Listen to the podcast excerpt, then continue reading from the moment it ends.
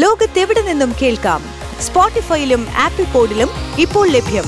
My fin radio, മണി കിലുക്കം കേൾക്കാം. ബിസിനസ് ലോകത്ത് എന്ത് സംഭവിക്കുന്നു? ടോപ് ട്വന്റി ബിസിനസ് വാർത്തകളുമായി അനേന സതീഷ്. ഇന്ന് ഓഗസ്റ്റ് ഇരുപത്തിനാല് രണ്ടായിരത്തി ഇരുപത്തി മൂന്ന്. ഞാൻ അനേന സതീഷ്. ഇന്നത്തെ വ്യാപാരത്തിൽ സെൻസെക്സ് നൂറ്റി എൺപത് ദശാംശം ഒൻപത് ആറ് പോയിന്റ് താഴ്ന്ന് അറുപത്തയ്യായിരത്തി ഇരുന്നൂറ്റി അൻപത്തിരണ്ട് ദശാംശം മൂന്ന് നാലിലെത്തി. നിഫ്റ്റി അൻപത്തേഴ് ദശാംശം മൂന്ന് പൂജ്യം പോയിന്റ് താഴ്ന്ന് പത്തൊൻപതിനായിരത്തി മുന്നൂറ്റി എൺപത്തി ആറ് ദശാംശം ഏഴ് പൂജ്യത്തിൽ അവസാനിച്ചു. ഇന്നും സംസ്ഥാനത്ത് സ്വർണ്ണവിലയിൽ മുന്നേറ്റം. ഇരുപത്തിരണ്ട് ക്യാരറ്റ് സ്വർണം ഗ്രാമിന് അയ്യായിരത്തി നാനൂറ്റി അൻപത് രൂപയാണ്. പവന് നാൽപ്പത്തി മൂവായിരത്തി അറുന്നൂറ് രൂപ. ഇരുപത്തിനാല് ക്യാരറ്റ് സ്വർണം ഗ്രാമിന് അയ്യായിരത്തി തൊള്ളായിരത്തി നാൽപ്പത്തി അഞ്ച് രൂപയും പവന് നാൽപ്പത്തി ഏഴായിരത്തി അഞ്ഞൂറ്റി അറുപത് രൂപയുമാണ്.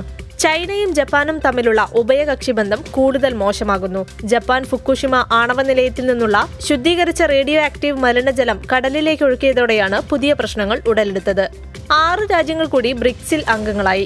Argentina, Iran, United Arab Emirates, Saudi Arabia, Ethiopia, Egypt എന്നീ രാജ്യങ്ങളാണ് പുതിയ അംഗങ്ങൾ. ചന്ദ്രന്റെ അജ്ഞാതമായ ദക്ഷിണ ധ്രുവത്തിൽ I S R O lander Vikram വിജയകരമായി ലാൻഡ് ചെയ്തതിന് പിന്നാലെ സോളാർ മിഷൻ ആദിത്യ സെപ്റ്റംബറിൽ വിക്ഷേപണത്തിന് തയ്യാറാകുമെന്നറിയിച്ച് ഐ എസ് ആർ ഒ മേധാവി സോമനാഥ്.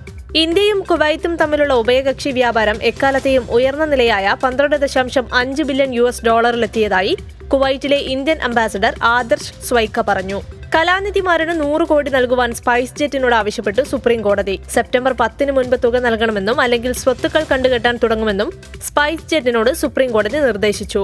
എ ഐ വൈദഗ്ധ്യം അതിവേഗം വളരുന്ന അഞ്ച് രാജ്യങ്ങളുടെ പട്ടികയിൽ ഇന്ത്യയും. കഴിഞ്ഞ ഏഴ് വർഷത്തിനിടെ ഇന്ത്യയിൽ എ ഐ വൈദഗ്ധ്യമുണ്ടെന്ന് വ്യക്തമാക്കുന്ന ലിങ്ക്ഡിൻ പ്രൊഫൈലുകളുടെ എണ്ണം പതിനാല് മടങ്ങ് വർദ്ധിച്ചു.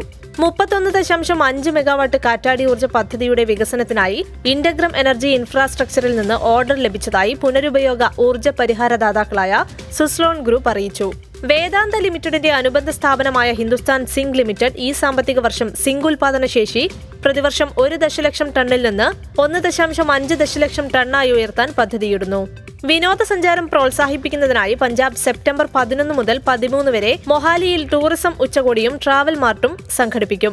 പഞ്ചാബിന് രാജ്യത്തെ ഏറ്റവും പ്രിയങ്കരമായ ടൂറിസം ഡെസ്റ്റിനേഷനായി മാറ്റുകയെന്നതാണ് ഉച്ചകോടിയുടെ ലക്ഷ്യങ്ങളിലൊന്ന്.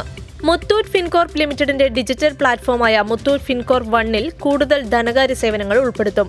ഇൻഷുറൻസ്, വ്യക്തിഗത വായ്പകൾ, ഇരുചക്ര വാഹന വായ്പകൾ, ഭവന വായ്പകൾ തുടങ്ങിയ സേവനങ്ങളെല്ലാം അടങ്ങിയ പ്ലാറ്റ്ഫോം ആറു മാസത്തിനുള്ളിൽ പുറത്തിറക്കുമെന്ന് മുത്തൂറ്റ് ഫിൻകോർപ്പ് സിഇഒ ചന്ദൻ കൈത്താൻ അറിയിച്ചു.